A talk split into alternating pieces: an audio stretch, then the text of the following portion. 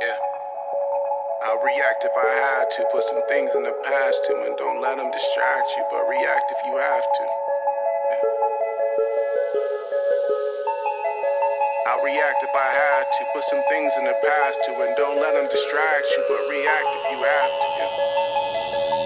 React if you have to, yeah. Don't know the time, yeah. Just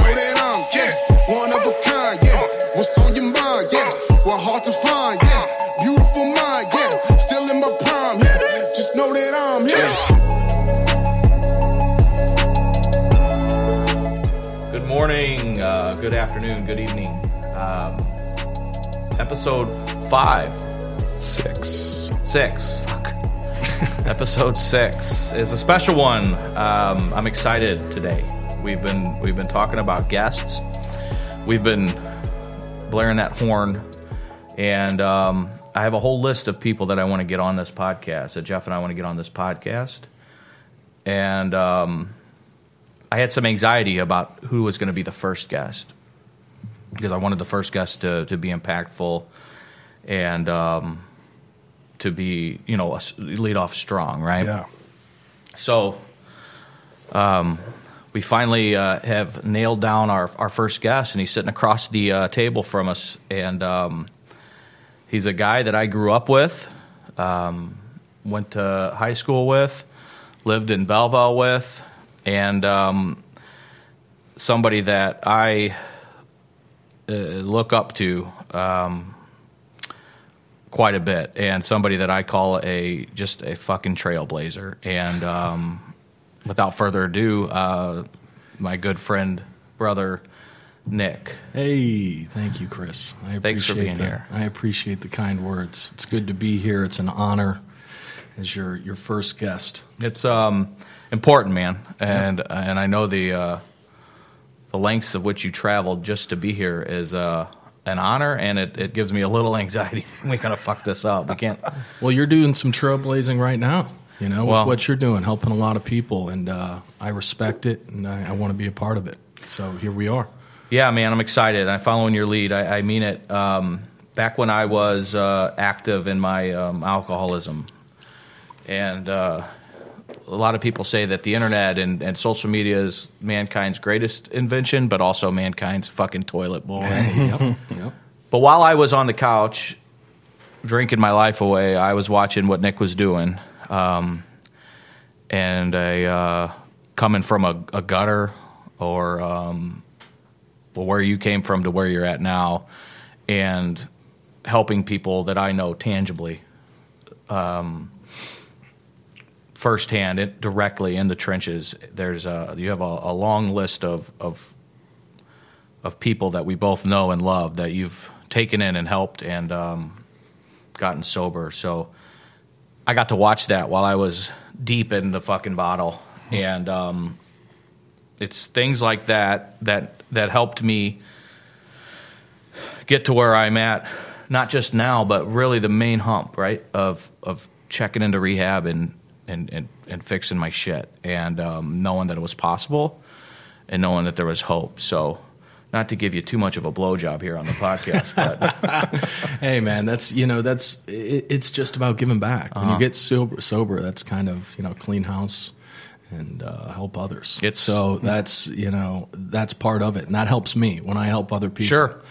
you know. So uh, I'm blessed today that that's what I actually get to do for a living now. You know, is is is help other people, and it's uh, it's a beautiful thing because you said I'm from the trenches. I'm not necessarily from the trenches. I, I mean, I guess Belleville, Belleville, could yeah. be, yeah, the trenches. um, but I had a good family. You know, I, I grew up with you. We were, you know, in high school, and and um, came from a, a middle class family. You know, I would, I, I think that my parents overall, you know, did a good job. There was some areas looking back, maybe they could have done a little bit differently, but uh, overall, you know, I made some some bad decisions. I put myself in the trenches. Yeah. you know, um, and it was a it was a cycle over a, a long period of time. You know, I've, I've I've listened to all your podcasts before, and you were talking about drinking, and uh, you know, there's kind of this this evolution that that happens and brings you to this this this despair. Mm-hmm. And uh, Sure. that was the case with me. It was all fun and games at one point. Yeah. You know, we were partying in high school, even college days. I mean, those were some of the best years of my life. But there came a point where I wasn't having fun anymore. The light went out. Yeah, yeah. And I think for our generation, even being when I reflect back now on my younger days, I can remember high school and literally getting uh, Vicodin and buying it at the flagpole at East, you know. And Yeah. I, I used to play football. I was a big uh, high school football player. Started my my sophomore year, and I ended up having surgery on my shoulder, and I broke my ankle the same year. So my my I mom was a that. nurse, Right. so I, you know, had all these pills, and I'd be taking them all the time. And I was a partier as it was. Sure. you know, I, I, I, I loved to party in high school, so I started taking the pills, and over time that graduated, and I had my first OxyContin at East. Um, I can remember exactly where I got it at. I remember where I did it, and uh, you know, I fell in love after that Yeah. and um, you know that brought me down a, a, a dark, dark path. But we didn't even know. I had no clue, and I know the people around me that they were even physically addictive.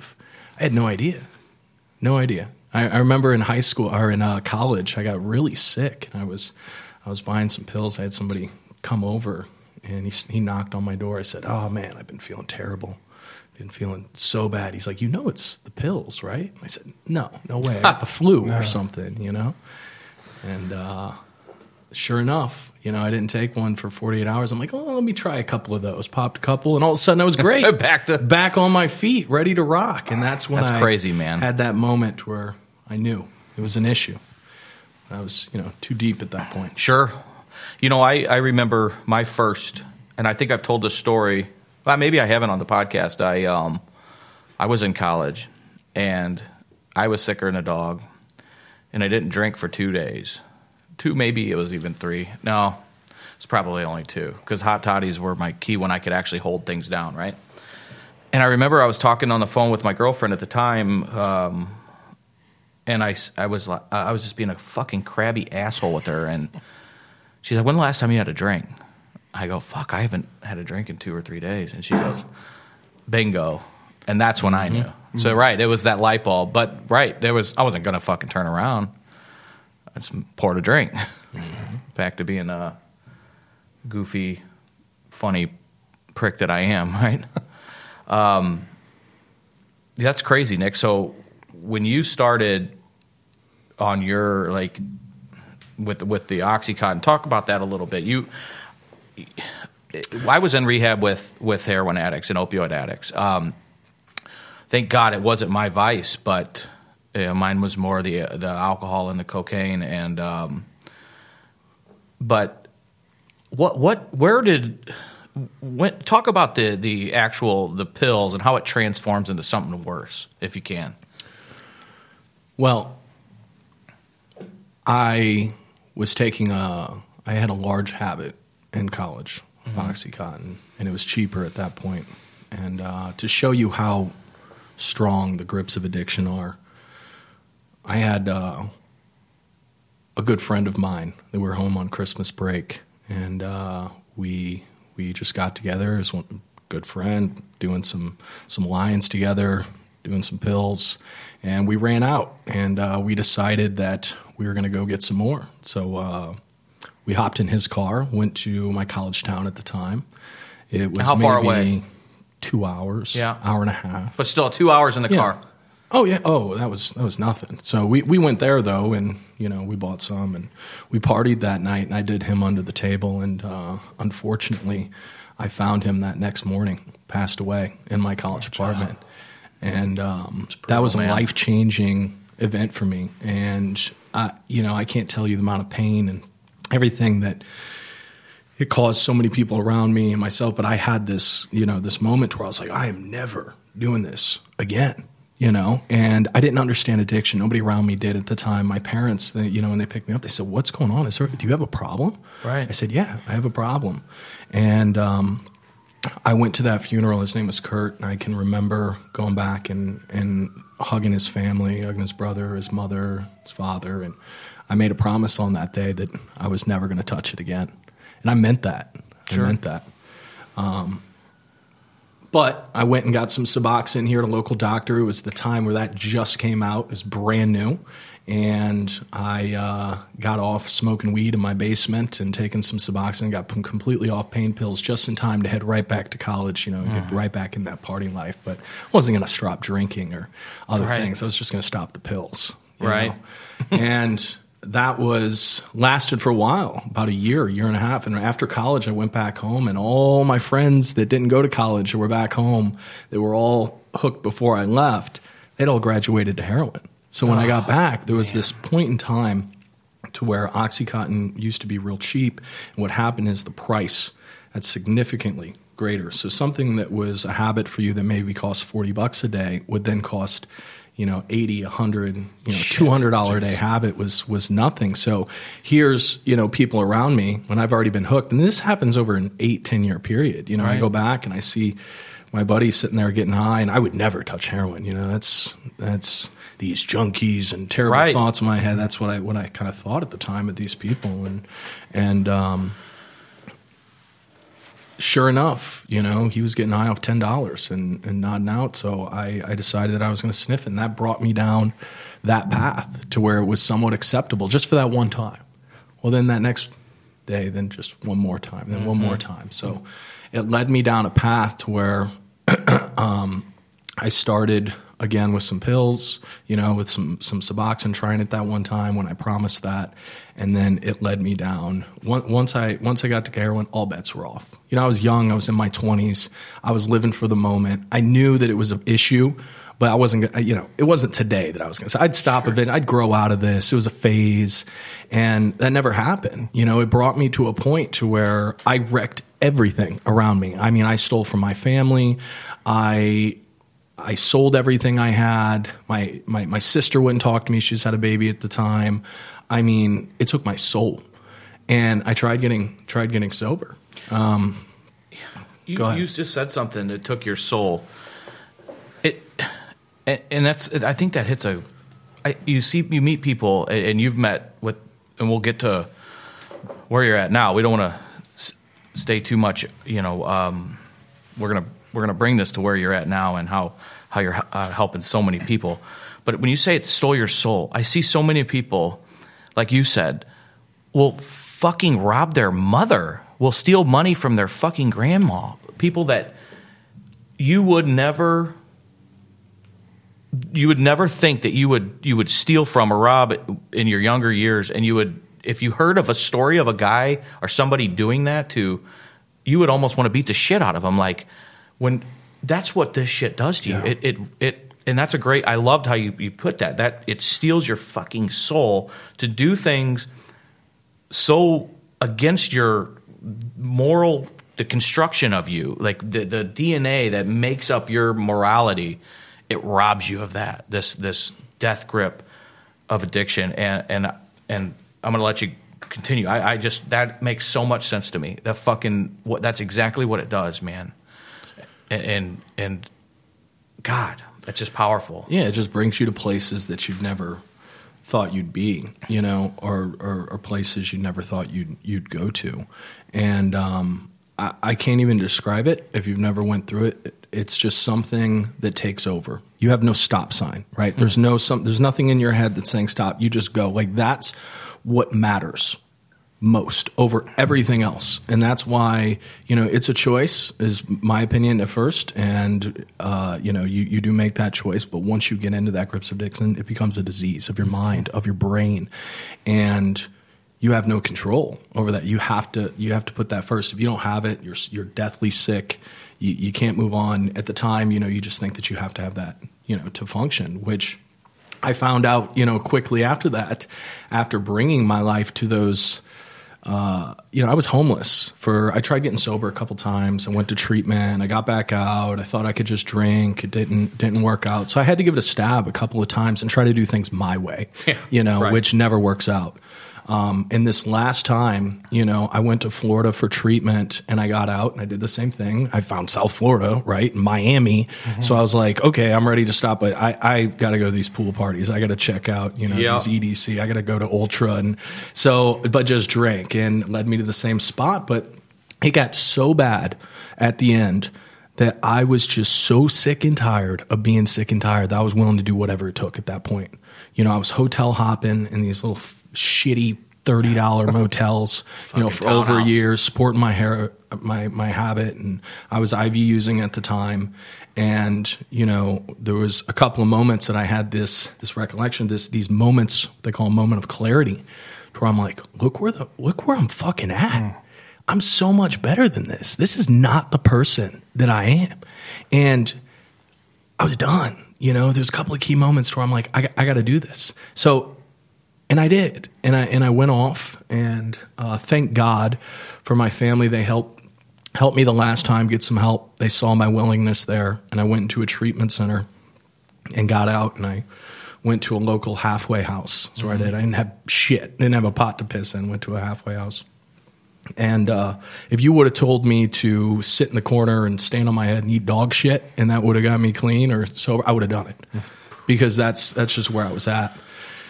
But those times and working on myself, you know, I I personally got sober uh, through the rooms of Alcoholics, Anonymous, Narcotics Anonymous. Okay. There's many many ways to to to get sober. I mean, Chris, you did it Yeah. completely different than I did. it. I've I've never even seen anything like it. This man goes back to Fridays and his and he's got napkins in his back that he for for drinks that people. I would never recommend that to anybody, but you did it, man. You did it.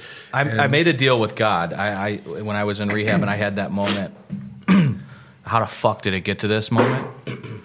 And I, I, I said to him, I said, I, I, I know I'm surrounded by people that are that need that need help. They need somebody to, to reach their hand over to them, and I'm not gonna I'm not gonna get them if I can't go back hmm. to the places where I grew up and as a taverns and and places like that. So, and, and I I've had people, I've had there's been a small percentage of people that have kind of addict shamed me, like he's not really a fucking alcoholic. Like if he can do that, um, uh, it was an elderly guy that told a friend that I that oh he's no fucking alcoholic if he can go back to the bar and I, to each their own. I mean, this guy doesn't know me from Adam, but I, I can't let that that shit stop You know, what I'm people doing. have opinions. Yeah, you're right. Opinions are like liberals. Everybody's got one. I, I dropped it. That's, I said it again. I thought we weren't talking about that today. Come on. Nick, one thing you you hit um, that I thought of while you were talking too is a, a friend of ours, a mutual friend who's um, also sober now, told me one time, like you said, like I'm not a. He was at a point where he'd never he'd never be one of those junkies, never one of those. Fucking hates needles. Can't even get a shot at a at a doctor's office. But somehow, some way, he found himself fucking pulling a rubber band tight or and sticking, finding veins and sticking needles into to shoot these drugs in, and that's what it. Yeah, and I, and I hate that word too because we always use that, you know, with with junkie or Mm-hmm. even addict, and it's like if you see what I see on a daily basis, because what do you think of when you think of drug addiction? If you if you could picture one person in your Hmm. mind right now, what that person looks like, what do you think of? Most people think of some home, you know, homeless Mm-hmm. guy or somebody that doesn't have their shit together, or you know, you think of this this low life, and it's just not true. Man, we treat doctors, lawyers, attorneys. I don't care who you are, how much money you have, the family that you come from. I, it, none of that matters. If it gets its grips on you, you're done. And we see it every day. Yeah. And but that's what you see because or that's what the, the public sees because those are the people that don't have any money that are front and center. You know, somebody with money, they're drying out in a, on a yacht in Cabo somewhere trying to, you know, they can they can hide it, they can pay for the best. You just don't see it, Right. you know, as much. It's not put in our face, but um, No, and even the even the folks like it's such a good point that that you your mental image. Those motherfuckers are human beings too, man, and they Right. come from. I mean, they come from who knows where and, and what's what challenges Exactly. they've they've faced. So I, I'm yeah, and, and now seeing it on my end, we you're right. It's um that it's just it's it's another well, most of of those those words. people started. If you ever take the time to, you know, we do uh, a lot of great work with uh, our sister nonprofit here. It's called Mo Network, and some amazing guys around it. They're actually partners at uh, treatment center here in in St. Louis. Uh, Robert Riley and Chad Sabora. They're big in. They've changed a lot of legislation in this area, um, but they have an outreach center uh, you know, um, downtown that Sure. I've helped support for for years. If you ever take the time to talk to those individuals, they came from exactly where we're at. Most of them, Yeah. you know, they've lost their families, they've had good jobs, they've done, you know, and they get to this point to where, you know, they lose hope. People just lose hope, and there just recently there's been a lot more resources out there for people um, to tap into, and the work that they do there is incredible. And I just the point I'm trying to make is that those same people, you know, were once us. Yeah. And this disease does not discriminate. It doesn't matter who you are. It's a very good point. We um we met. I think the first time I met you, Nick, was we used to go on the first day of high school. It would be like a half day, and we'd go to Mazio's Pizza Buffet afterwards and get stoned to the bone and just do some damage. Let the dog out, right? Let the big dog out of the cage. And then we'd go over to our mutual friend's house that we call the Wolf Branch neighborhood. Yeah. Um, I, I don't want to drop any names. His name started with an A. Uh, do you remember? He'd always have a party after high, after the first day of high school, like. Um, and Yes. Yeah, yeah. Yes. And we Yes. would all. It was awesome. And I remember the first time I met you and another friend because we were sophomores. You guys were freshmen, and um, that's how we kicked off our our high school careers, Jeff. And um, a, yeah. you know a lot and a lot of our friends didn't go down the the paths that we did but you don't have to be what i've learned is you don't have to be a you don't have to to have a, a, a addiction issue especially with alcohol as um because you see all the addictions. I mean, you see the the, the opioid. We know that's a fucking crisis right now. That's you know DefCon three or four on the opioid heroin addiction. But you're you deal with alcoholics and um, people fucking with benzos, right? I mean, there there's all kinds of them out there, right? Yeah, I mean, of course. That you know, there's alcohol and benzos are very serious because those are the only two drugs you can die from. But let's look at this as a whole. So many wait, wait, people wait. saying Let me stop you. What do you mean by that? With The only two drugs you can the only two drugs, w- like when we're in the detox Yeah, okay. process, we That's right. really have to watch out if Gotcha. those are in your background because they can cause seizures. Uh, I mean, they are nasty, Wow. nasty drugs to where. So the really- withdrawal can kill you. Medically, yes, the withdrawal. Okay, the yeah, withdrawal. that's what I was told. All of them can kill you. Well, right, the right. withdrawal process on them uh, can kill you. But you know, I don't. I think that yes, we have an epidemic with opioids and these other epidemics, but overall, we don't have an addiction epidemic. We have a loneliness epidemic in this country. Bingo. You know, and that's what it what it comes down to. You know, everybody's hurting. So the opposite of addiction is connection, right? I like that. and and we're all yearning for some type of connection.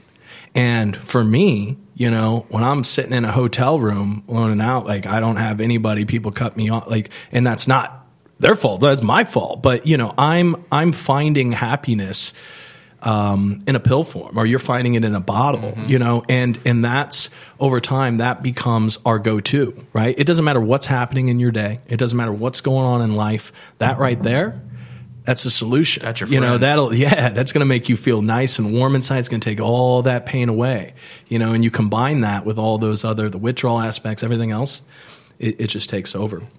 But ultimately, you know, addiction is a form of mental health. We're seeing a huge increase uh, in, in um, mental health right now with Yeah. individuals. But I think that's ultimately what it boils down to is having a, a loneliness epidemic. I, I, I amen to that, man. I couldn't agree more. Hey, um, one thing I want to make sure we talk about after you got you got sober, you cle- you got clean, and talk talk us through from that point to where you're at now, because because then something happened in your life where you decided to take the fuck off, and like you said earlier, serve other fucking people and give and, and help people. I um after I got out of treatment in Florida, I wanted to go to a smaller town. I wanted to go to a sober living, little family owned place, which I went to, concentrate on myself, focus on myself. And I did that. And about nine months in, you know, I thought to myself, I started managing this house. and I had nothing at this time. And I'm like, you know what? I, I can do this better. I can do this, what they're doing right here. So I went back and at just about a year. I, I convinced my grandfather at the time, you know, up and down to help support me. And I got a $6,000 loan to start up my first recovery house. I got all the furniture donated, you know, or got it from the local Goodwill or free off Craigslist. I like made it work, you know, first last security. And I lived on a mattress on the floor of this sober living house. And I was so tied into that community that everybody was flocking to kind of stay there. We ran a really good house, and I turned that one into four in a period of maybe six months.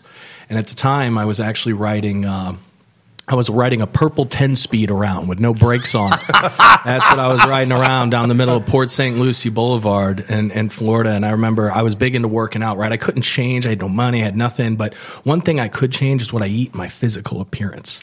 So we're always getting better. I'm still, I'm still a sick fuck. You know, I, I mm-hmm. always got to work on myself and, and make sure I'm putting myself in, in check. But at the time, you know, if I couldn't fix what's on the inside, I'd at least have an appearance. So I, I was really I remember the pictures. Oh, you oh, yeah. get a fucking six pack and shit. Pissed me off a little bit. so you know, and that's also before kids and Right, wife, right. everything else. Yeah, but so the point is, I, I I was riding my bike to the gym every day. One of the guys was in the house as a personal Purple 10 speed. Let's not purple forget ten this. speed, rolling down a hill, right. And he was in front of me. He goes through this crosswalk, and then I'm right behind him. And I see this lady. She she looks to the side and looks at him go through the crosswalk. I have no brakes. I'm going down this this this hill. She doesn't look back. I'm like, oh shit. Here she slams on the you know she hits the gas mm-hmm. just bashes me. I, I fly off this bike, Spider Man or hood, roll into the middle of the highway on Port St. Lucie Boulevard, smashes my bike. This was my life. I'm like, fuck, you, you see me now? She's like, I didn't see you. You see me now. I threw the bike. I was so upset. I mangled my whole leg and had road rash all over me. And I ended up going to the hospital. And my, the, the truth of the matter is, my mom's I had some uh, medical bills and was banged up from that. And my mom's boyfriend at the time was a personal injury attorney. And He said, Nick, just give me the case. And I ended up getting like a uh, $25,000 settlement at that time for that. And that I took that money and started up my first outpatient center. And uh, to service, because in that in that area, a lot of people were leaving treatment, and they didn't have a doctor, they didn't have an outpatient to go through. There wasn't proper medication management for these people, and anybody with mental illness, like you have to treat the mental illness first before you can even treat the addiction. And that that was just a market that wasn't being served. So we opened up that, and I ended up. Um, finding another guy that was in the community that really didn't know what he was doing. He was an ex banker and and he had this beautiful two beautiful properties on the water and he started up a treatment center. It's called Water's Edge and and uh, he had like three people in the door, couldn't really make it work, didn't have any electronic medical records, just really was kind of lost. And my partner and I at the time went to him. We said, "Let's do a merger. We can make this work. You know, you need us." And we made that happen. And we turned that eventually into 80 beds of partial hospitalization, 110 beds of aftercare. Um, and I ended up, uh, we kind of, you know, went our separate ways after that. But, you know, at that time, I just, I wanted to go full throttle. I wanted to help people. I, I knew my life couldn't stay where it was at. You know, I had to move forward no matter what. I mean, what, what did I have to lose? I was like, $150,000 in debt. I had a 403 credit score at the time. Like, what am I going Right. to lose some more money? Like, get in line, tack it on, you know? Right. I have nothing. So, Can't get uh, blood from a turnip. yeah. So I just pushed. I was just hungry. I was just hungry. And, um, you know, we ended up uh, kind of parting ways. We just, let's put it a nice way, we just didn't have the same views of where the company was going. And we split off. I sold, you know, my company down in Florida. And how many years are you? How many years of sobriety do you have on So- your belt at this point? January 8th, 2012. So Awesome. eight years. It's actually just, just recent. Congratulations. Thank you. So one thing uh, to rewind real quick, when when the first thing that my, hit my mind, that I crossed my mind when you said you got hit by that that car was, oh fuck, they're going to stick him in a hospital and start shooting him up with pain yeah. meds, man. Well, that wasn't happening Uh, at that time. I, I was at that point. I was so ready for my life to change that if somebody would have put drugs in front, I would have probably broke their nose right then and there because I, I took it so seriously. Right. Espe- and I still do, but Yeah. especially at that point, this is life or death. Listen, man, I'm living on a mattress on the floor. My whole family won't Right. talk to me. I don't got shit. You bring that over here, that's going to crush my life. And we're gonna have problems. Take my leg, you ain't gonna give me that shit. Yeah, so I, I made that. That- that's clear. what I first thought of when I when I heard. Yeah. It, yeah, that's I crazy. Did not think that. So And at the time, that's you know that's changed a lot. They don't give out narcotics as much in emergency rooms because of all the chopping and obviously everything that's right. happened with the opioid ed- epidemic. But at that time, I mean, they were handing them out like candy. I was on naltrexone. Naltrexone, am I saying that right? Yep. Um, And when I got out of rehab, I took it for about six months after, and then I wanted to do it without it. It's supposed to help cure cra- cravings. I guess it did. I, I it, they gave it to me in rehab, and and my mom's a nurse, and she was like, you know, if something happens to you, it's going to counteract probably if they if you need a pain pain pill. I'm like, well, I don't want a pain pill, but it, because I was, yeah, I've, I've met so many people that it's wrecked their fucking life. yeah. Did you take one? No, uh, uh Thank God. But I stopped taking the naltrexone. But to this day, like you said, I, I won't fucking take Nyquil. Because I, I don't want. I um I go to the at, at our at Jeff and I go to you know the same church. We have a grape juice communion line and then a wine communion line, and I go. You can tell who the fucking recovering alcoholics some- are. at some our grape church. juice. It's me and the six-year-old kids. and then a couple other uh, brethren that take that that do the grape juice line. But I'm I'm dogmatic about that shit. I don't. I'm I'm so afraid that I, I'm I'm confident but not cocky. Right? Yeah. In my in my sobriety, I'm I'm, I'm able to bartend. I, I just did that a couple times, but but like you said, I you you would have fucking knocked somebody out if they would have tried to give you. Well. I mean, that's I love that part about myself. I love being. I'm with my boys from college all the time, mm-hmm. or you know, I'll be with people, and I. I they always have, you don't care. They know now. Like I'll live like I'm like go, you know, drink up, buy the bottles, go to VIP, whatever you want to do. you know? Right. And it doesn't bother me at all. Like I know that I am who I am today because I don't do that. And there'll still be times where I think to myself, I'm like, you know, I could have a drink. And I, I know I could have a drink today and nothing would happen. I could maybe have a drink tomorrow, nothing would happen. But at some point, like a year, year and a half down the road, I'm going to end up looking in that mirror and saying, what the hell just happened? How did I get here again?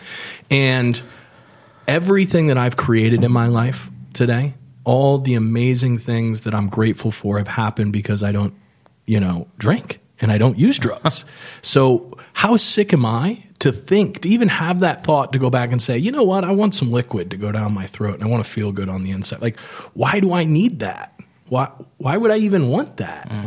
And, but that's my mind, you know, I still have to go back to that. That's why this is something that you have to work on, you know, constantly and keep yourself in check because it's easy to start kind of veering off that path and going in a different direction. Yeah, and, and we talked about this uh, on one of the previous episodes on taking back control of your life. It, it's something to fucking get off on, man. It's oh, so Oh, yeah. liberating, and you're. We we eh, somebody talked about this at, at, even at church about hope. What's so powerful about hope is that nobody can take it from you. Mm. I, I also say that about about sobriety, that that's my fucking shit, and mm-hmm. nobody's going to take it from me. I can get rid of it. I can lose. I, same thing with hope. I can say mm-hmm. fuck hope. I'm done. I'm done being hopeful that that that heaven's out there, that it conquers death, that it conquers all bad shit. Right. I, I can fucking get rid of the hope, but nobody can come take that from me. And that's the same thing with with my sobriety. Uh, uh, uh, it, and I, that is powerful, Yeah. man. Oh yeah. God, I'm fucking goosebumped out right there, now. there- there's there's good addictions and there's bad addictions, you know. And I I tell you what, people with an addictive nature are some of the most successful people that you will ever meet in your life Eh, because they're they're balls to the wall. You know, Yep. they're hundred percent in or out. That's why like it's a blessing and a curse, Sure, right? sure. If I do something, I'm doing it to the max, or I'm not doing it at all. I'm not half-assing it. Um, you just have to make sure that that's in the right direction, right? Right, that's right. helping people because it can go bad real quick. Yeah. But uh, it's empowering. Like my sobriety, I that's, That's what I got addicted to. Was my sobriety? It was to bettering myself. This journey of self exploration. You know, to see what you can conquer, to see how far you can push your body and your mind past all those points of physical exhaustion, places that you never thought you could go but just a little bit further, you know, and pushing that envelope, pushing that envelope, whether that was in the gym trying to throw up as much weight as possible or just work out and push myself, my, my physical body past that, or you know, uh, helping others, business, whatever that is, on things that other people have told me maybe I couldn't do. Right. And that was a big thing that fueled me at the beginning. You know, so many people did call me a junkie, or I can remember in grade school being called that delinquent, and they, they had good reason. You know, I was a problem child. My I mom was fucking number one You on know, speed I was a. I was a problem. Sure. You know, but all that pain, right? All those times, all those people that told me I was never going to make it or never do something, that fueled me at Yeah. the beginning to where I'm like, I'm going to, sh-. and I learned quickly after that that that's, you know, my ego, and I have to look on the the inside. Um, but Football that, player, he said. I remember. Competitive. Yep. He Nick knocked a couple kids out of it. I remember that. But anyway, that yeah. that was those were those were good days. So you, so you, you, you sold your your company in Florida, and then um, and then and then what now? Because I want to lead into you posted something on Facebook uh, and social media from your from from Discovery, and I want you to talk about that because you you, you listed a number, um, and it was a number of people that have. It, Was that for just the New Jersey op? Um, Yeah, that was just New Jersey. So let's um, talk about New Jersey for a little bit. New Jersey. So Discovery Institute is a nonprofit addiction treatment center. It's been around for about 50 years. They had a lot of state contracts um, at the time in New Jersey. I mean, they were literally paying this place $60 a day. You know, to treat. I mean, show me a hotel you can get for sixty dollars a day, much less treat somebody, house them, you know, feed them. I mean, it's just ridiculous. So they were they were having issues, and um, you know, being this pillar of the community up there, I had an opportunity to step in and to, to do a turnaround for them. And uh, that's exactly what we've done. We've done almost, you know, aesthetically, we've put almost a million dollars in renovation in that. Our clinical program, we've just worked on so much our medical side of things and just revamped this entire program. And one of the things we're most proud about is that we have a Medicaid side, so we help people with no insurance, no money. God we do bless have you. a we do have a fucking bless you. we do have a, a private program and we have a drug court program. So we helped in New Jersey this last year, 2019. It was 1,598 people came through our doors, and we're expanding. We're looking to do more than that this year, um, which I'm very proud of. I moved my family up there. God bless my my wife, you know, for moving up there. She's moved a couple of different. She's a places. baller, right? We grew up she together. is. She is. Um, You kicked your punt coverage, as did Jeff Another and I. another Belleville person. Well, yeah. Absolutely. Let me, so when I was so, It's a great if you story. I would love for you to share If it. you know uh, my wife, we were in first grade together. Her name's Valerie. So we grew up, grade school, high school. We were best friends. Right, but she always had me in friend zone. She Oh, always yeah, had yeah. me stiff arm. this is called I was too busy smoking weed and had my long hair to to get with that caliber of a girl. So She was um, a good. She was a good. she girl. was. Yeah. She was. So she always had me in friend zone. We went to prom together. We were at all homecoming, everything. So we ended up splitting ways um, for 10 years. She went out to UGA. I went to Southern Illinois. I did God knows what. And she did her thing.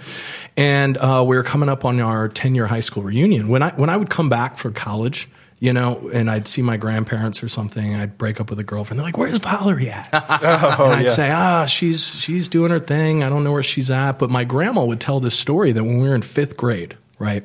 We were coming out of one of the basketball games. I was playing basketball. I think Val was a cheerleader at that time. And I came back and I said, Grandma, do you see that girl in there? She said, What girl? I said, Valerie, did you see her? She said, Yeah, I saw her. I go, I'm going to marry her one day in fifth grade. So fast forward to me being broken on the streets of Miami, having fucking nothing, being in these hotel rooms. I used to visualize my life like what I knew it could be. You know, I, I don't need everything. I just want to. I want a wife. I want a kid. I want a house. I want, you know, just normal stuff. I don't want to be here. And I would always visualize my life with her. She was that girl that got away from me, always. Mm-hmm. And I would always think about her.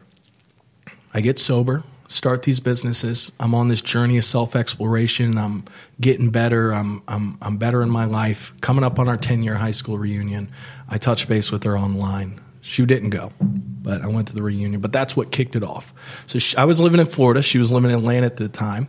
And I said, I'm coming out to see you. So I flew out to Atlanta. And we hit it off, man, right? You know, just like where we left off. So I said, I've done this long distance thing. I'm not doing it again.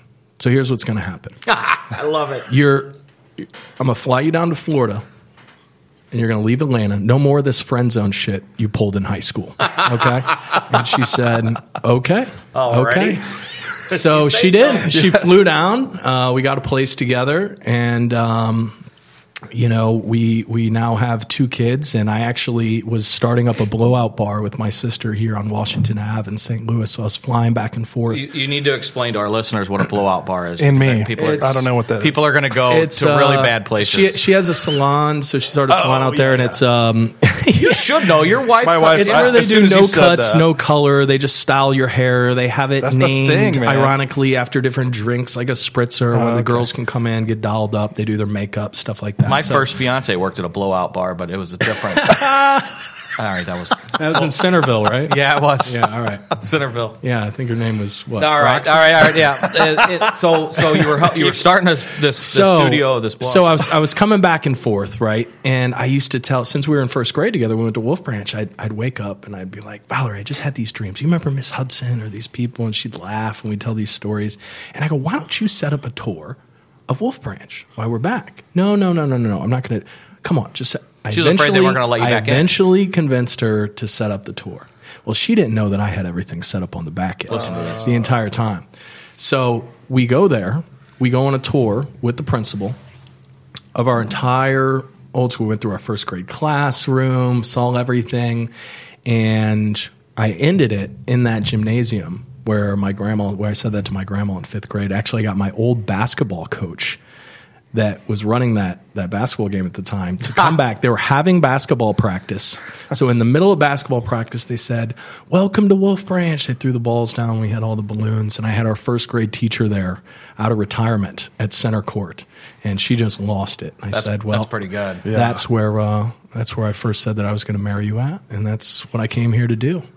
And uh, man. that's our that's our little love story. But the point I'm a sucker for this shit. Yeah. For this little. You I mean, know, I like a also good it's rom- like, but that's the beautiful thing. Like I had this dream, like you know, knowing how much I love this girl and and and getting my life back together and really making that effort to reach back Yeah. out to her to rekindle that relationship. And thank God, you know, it, it, it worked out. Now we have two kids. I have a little three and a half year old girl. Uh, Baylor and a little little boy, a little terror. Oh, me. Blaze. Yeah, Looks just like you. yeah, he is. He is. So you guys are living in New Jersey, and and you're helping these people. Um, you told me when we all had dinner um, recently. You t- you told me that because you've been very successful in this industry, and a lot of people wonder how that can happen and nonprofit stuff. And you told me a good, a great quote, and, and it's one that I might hijack and and, and use and help motivate myself, um, just on anything. But you you do well by doing well. Doing well by doing good. Yeah, okay, yeah. Say say that again for the for the listeners. We have a philosophy. It's called doing well by doing good. And that's really, you know, it's Salt Lake too. So it's always been a dream of ours to be able to come back. And some of my partners, I was telling you with Mo Network, to really come Yeah. back to St. Louis Right. and put together just a phenomenal state of the art treatment center that this area has never seen. There's a lot of state places, you know. Right. Listen, we're on a podcast. They're they're they're okay, but uh, you know something really above and beyond, and that's what we did. We created an absolute all star team, and we do. We believe in that. We have a lot of. Um, you know, we have a whole culture statement, principles that are a lot based That's a lot awesome. off of some of the twelve steps. You know, integrity, um, and you know, these things aren't cheap either. You know, we put They're together not. this program, and if you're really going to do it right and do it well, then uh, you know it costs money. And we we all, we have several sides to that. You know, we have the nonprofit side, we have the for-profit side, um, but everything at the end of the day is helping our members first. Members come first. People come first. You know, people over profits. And when you do that, everything else comes. You will ha- you will be successful. The money will Yeah. come as long as you're doing that first. Um, because the greatest form of marketing is word of mouth, right? And success stories, and when people are doing well. So we created a program around here that's a true full continuum of care. We do everything from detox from anywhere from a five to 10 day detoxification process. You're asking me about the benzos, the alcohol, get that out of somebody's system. And then we have our residential program. We have anywhere from 30 to 90 day programs. And then we have the outpatient. And statistics and studies show that the longer you're in treatment, uh, the higher chance of success. So we really challenge people to stay with us for a full year. You know, Okay. Um, okay. With the outpatients. Sure. And Yeah, to continue absolutely. coming back for, you know, as long as possible. Because this is something they say, you know, when you're in it, like like I was in it, it's really about changing everything. Yeah. That's what they say. They say the only thing you have to change is everything. And it's the truth. Yeah, that's- you know? that's- you have to change your lifestyle, you people, places, things, everything that you do. You know this, and Mm-hmm. it's and it's tough, you know, finding how to be sober in a world filled with alcohol and people partying. Right. So and and, and p- fucking polarized. in connection, right? Opposite of addiction is connection. Finding that support. We, you know, we really embrace people um, that come to our program as, you know, our, our family, as, as as kind of our members. You know, somebody that will get recovery for life. We're always going to be there for. We're always going to have alumni events. We're always going to have outpatient and welcome those people back. It's I, I've been I'd had the pleasure to go out to his open house, Mm-hmm. Jeff, and it's a beautiful facility. Um, he has on-site medical staff, obviously, and um, ended up. Uh, who's you have a physician or how, how does that work? Yeah, we have we have um, a twenty four seven medical staff, but one of the things that really makes us different, we have fifty five acres out there, Right. Um, seventy six beds, I think total um, that we can we can grow into. Uh, I think it's right around 54, 56 right now, but we do. Uh, you know, most treatment centers that you go to, you'll get one primary therapist that'll bring you all the way through that you'll go to. We have a team of people that go around you. So we have somebody that specializes in mental health, somebody that specializes in addiction, peer recovery specialists. You know, we have a spiritual ad, um, advisor and a Okay. wellness director that specifically is there. So actually, he came up from Florida. His name's Bodie. I call him the spiritual juggernaut Okay. because he's absolutely incredible. About halfway through my sobriety, I, you know, started to hit some rough patches and just, you know, trying to to, to find something else again, so a way to to move forward in my spirituality. So I found a place called Soulville, and he was one of the instructors there. He was actually on the board of all Unity uh, churches. He was actually next in line to take over if you uh, know Unity. But he, I went there, did a bunch of work with him, and he actually flew to St. Louis to take this position. That's why from so Florida to um, St. he will help guide you through your spiritual journey while you're with us. We actually, so right now we're we're we're trying to um, work on putting a sweat lodge in right now. Um, my partner, one of my partners, name's Paul. He has a treatment center in Canada, and they he up up north he has these sweat lodges. They're absolutely incredible, but you have to be very careful with it. There's a lot of tradition. Um, Culturally, you have to get permission from all the Native Americans and the, the tribes around here. Um, there's a lot that goes into it. Make sure that you're getting the blessing to do that, the proper training. You know, Okay. building it the right way. That shit nobody take- ever thinks about. but you take everything from your wild. own land, you know, and Uh-huh. you build this this lodge that's kind of like a sauna, but 25 people that go in it. And up in Canada, what they do is I forgot the name of this. They use all these natural medicines. So, for example, I, I forgot the name, but they call it. It's something for your respiratory. They put in the sweat for people that have problems with their lungs and their Yeah. chest, and they have a huge tub and they go out and they get sap from an oak tree. But this isn't just any sap; it's only oak trees that have been st- struck by lightning that they No get this shit. sap from. You know, but Wild. all these natural medicines that come in that we put into these, uh, you know, these ceremonies, and that's kind of like one of our signature things that we do there. Uh, but there's so many, That's cool. so many different elements that we do uh, Mm-hmm. that are cutting edge. Anything evidence based, we're all over it. What's the name of the treatment center again, Nick? Sana Lake Recovery Center. and it's out in Dittmer, Missouri, which Yes. is I, when I went, I was like 30 miles maybe west of like Fenton. Yeah. If you're familiar with the St. Louis area, um, it's an incredible facility. There's f- friends of ours that um, that Nick has helped. Uh, I mean, almost a whole fucking football team of them, uh, and it's so when I when I said earlier that there's you can see people's lives being transformed tangibly. Like it's, I mean, it's, uh, we see it every day.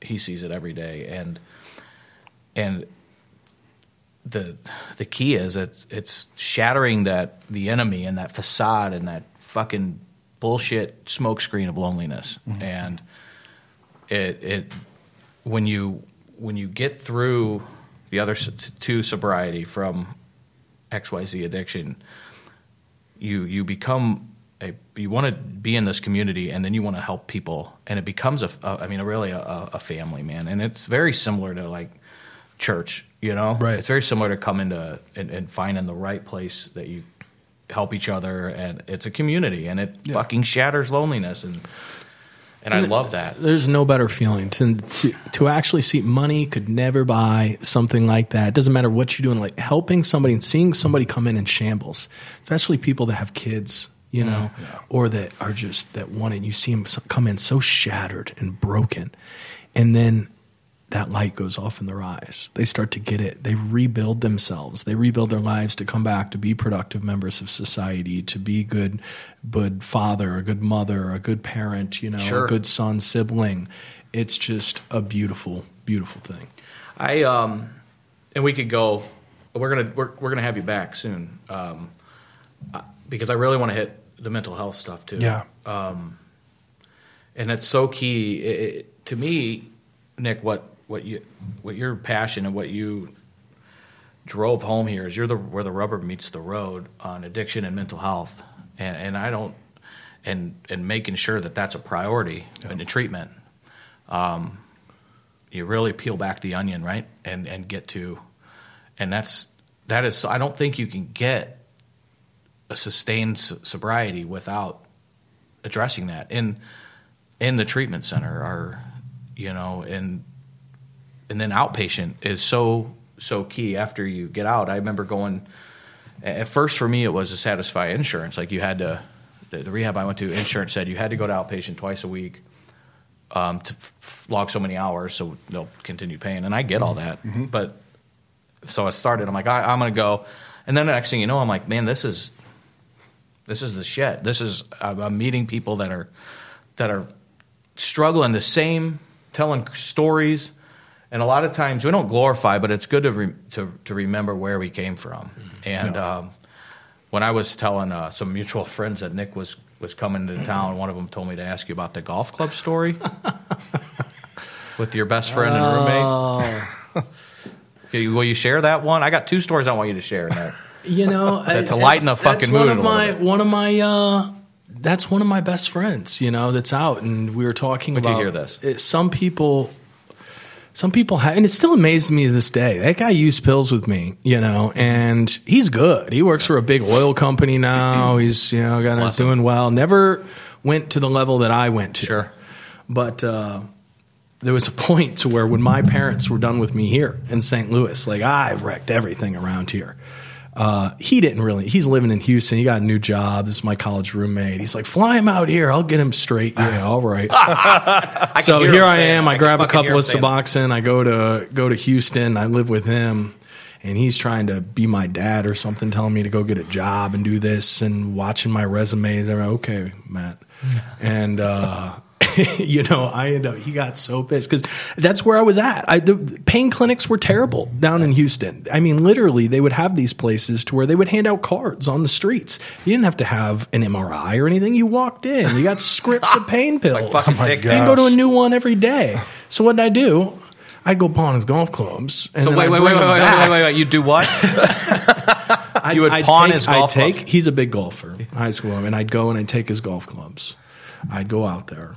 I'd go to the pain clinics after I pawn them. I'd buy the pills and I'd sell them half of them to some of my buddies, just enough to get the clubs back. Okay, so we- each day. So, So this was my life. Wow. Was him was doing this each day, supporting my habit, taking his clubs, and by the time he got work back from his Fortune 500, you know, corporate career, his golf clubs were nicely sitting there, you know, in a He had no idea. No, until he found me, he was left-handed. So one day he found one of the drivers in the, the back seat. He's like, "Why you got my club?" I'm like, "Oh, it's just you know swinging it in the backyard." It's like it's left-handed. I was like, "Yeah, I'm just practicing my my left hand yeah, I'm swing." trying to- He's like, "You're full of shit." Ah. you know, he ended up finding some receipts, and that's that was really the pillar to where he was. You know, he's like, "All right, he's got to get out of here. I can't do. I don't know what to do with him."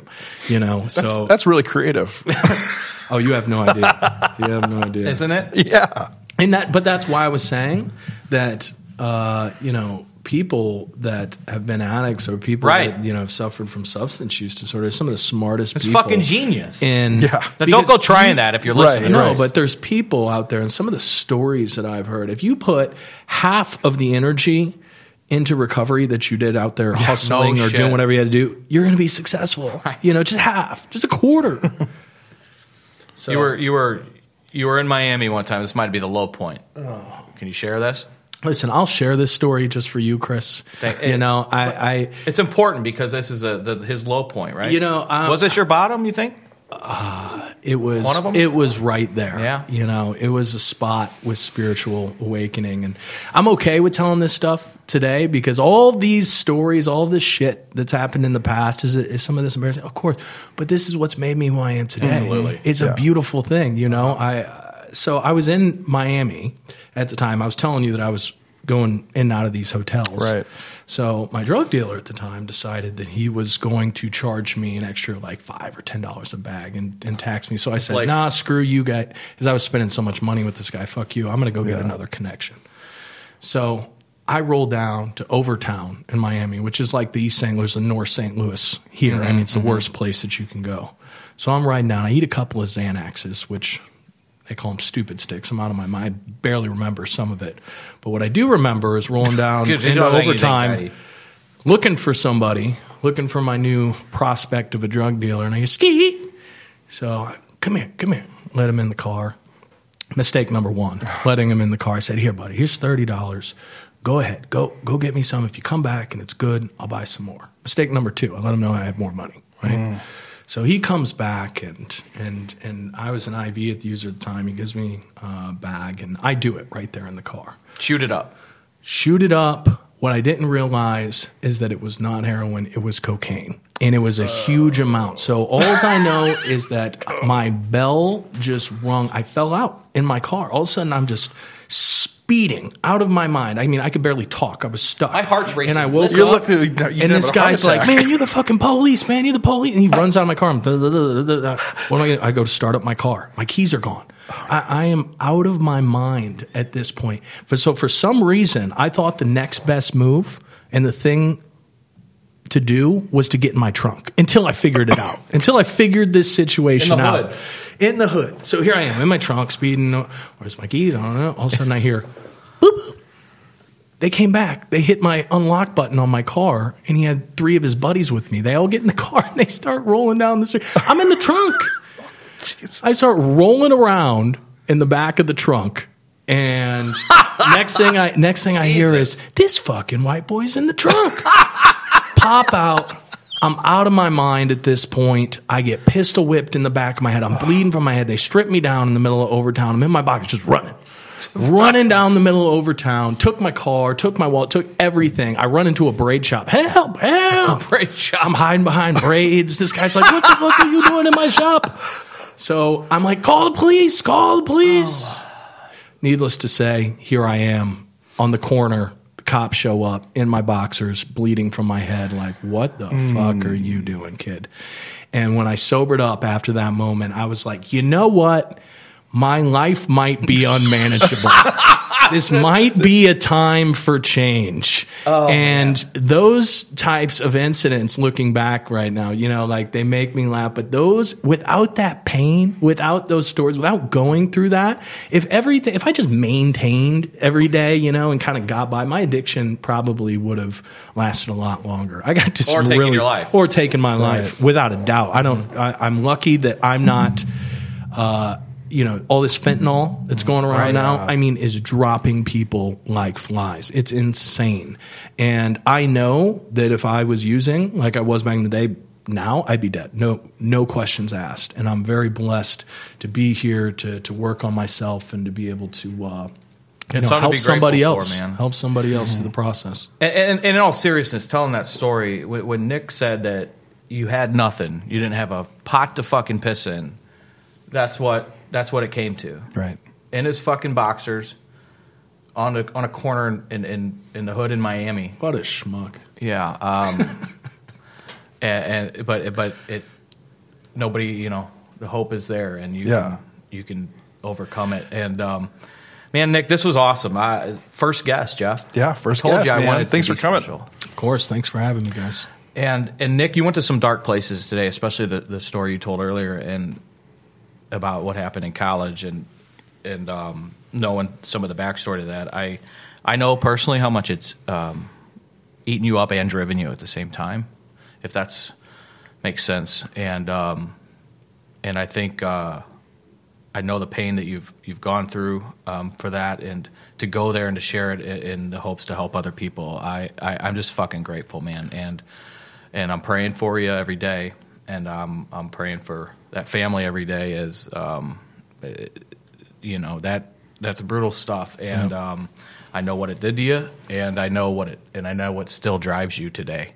So thanks for thanks for going there and, and, and being vulnerable with us. I, I I've told people before that when I would like the way I did like coke and, and drank, I would love my favorite times were, and you can ask all the boys this. My favorite times were to like after the bar closed, if asterisk, I wasn't going home with some gal like that.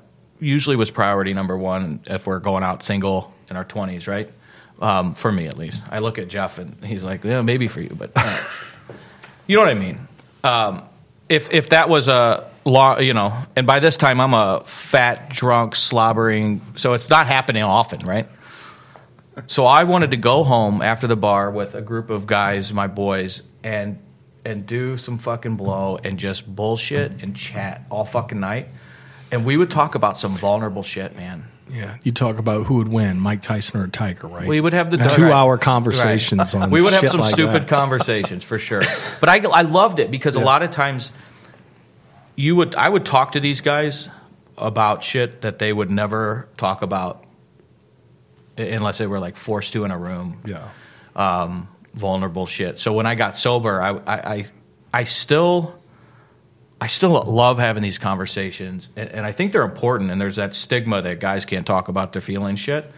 I get all that, you know there's something about that I've learned in my sober, and you learn it in in recovery groups.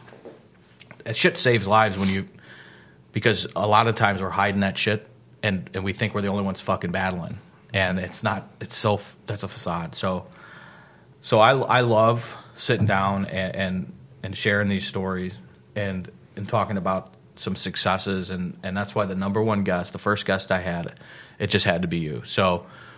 I appreciate that. And logistically, it was a little bit of a, a nightmare. But this, he, he he hopped on a fucking plane from New Jersey and flew here just for this. Unreal. And um, I'm so grateful. And uh, maybe I'll buy you a cup of coffee or something. Oh. Listen, it's just there's not some of the work you're doing in this area. It's desperately needed, and I wanted to come out here and hopefully sharing my story helps somebody else, you know, and shows that it's possible. No matter how low you get, no matter where you're at, you can bounce back. You know, but you have to get vulnerable enough to ask for help. Yeah. You know, or to just Bingo. open yourself up just a little bit to somebody, to someone, and see where it goes. And I promise you, if you do that, your life will change. And I'm living proof of that. You're living proof of that, you know. And I just thank you for, for letting me on this show. All the work that you're doing is so commendable. You're you're doing it in a way that I've never seen anybody do it. Wow. And it's it's a special thing. So appreciate it, guys. Nick, thanks a lot. And and I can't say it any better. Um, so so God bless you, man. Um, we're we're grateful, and I want to have you have you back soon. I want to hear updates on on uh, Sana Lake. Um, and and I want to keep telling success stories. Um, people that have have seen the darkness of this shit and that are finding light again and joy again. Yeah. And um, it's fucking powerful. Yeah, and no matter what, like you guys, if, if somebody wants to reach out, you can go to sanalake.com, S A N A L A K E dot com. And it doesn't matter, you know, what you have, insurance wise, money wise, we're going to help you and we're going to place you and, and, and get you the resources that you need. So And I know that for a fact. if you, uh, friends of mine. if you're, if you're feeling like, you know, you need to change here, pick up the phone, call. Absolutely. This will be the best move you've ever made. I promise you that. Yeah. That's and that's that's it. That's a, that's a mic drop right there. Nick, thanks a lot. God bless you. We're going to share Sana Lake on our um, social media platforms, and um, and for for anybody with questions, you know how to get a hold of us. Thanks, brother. Thanks, guys. Let us pray.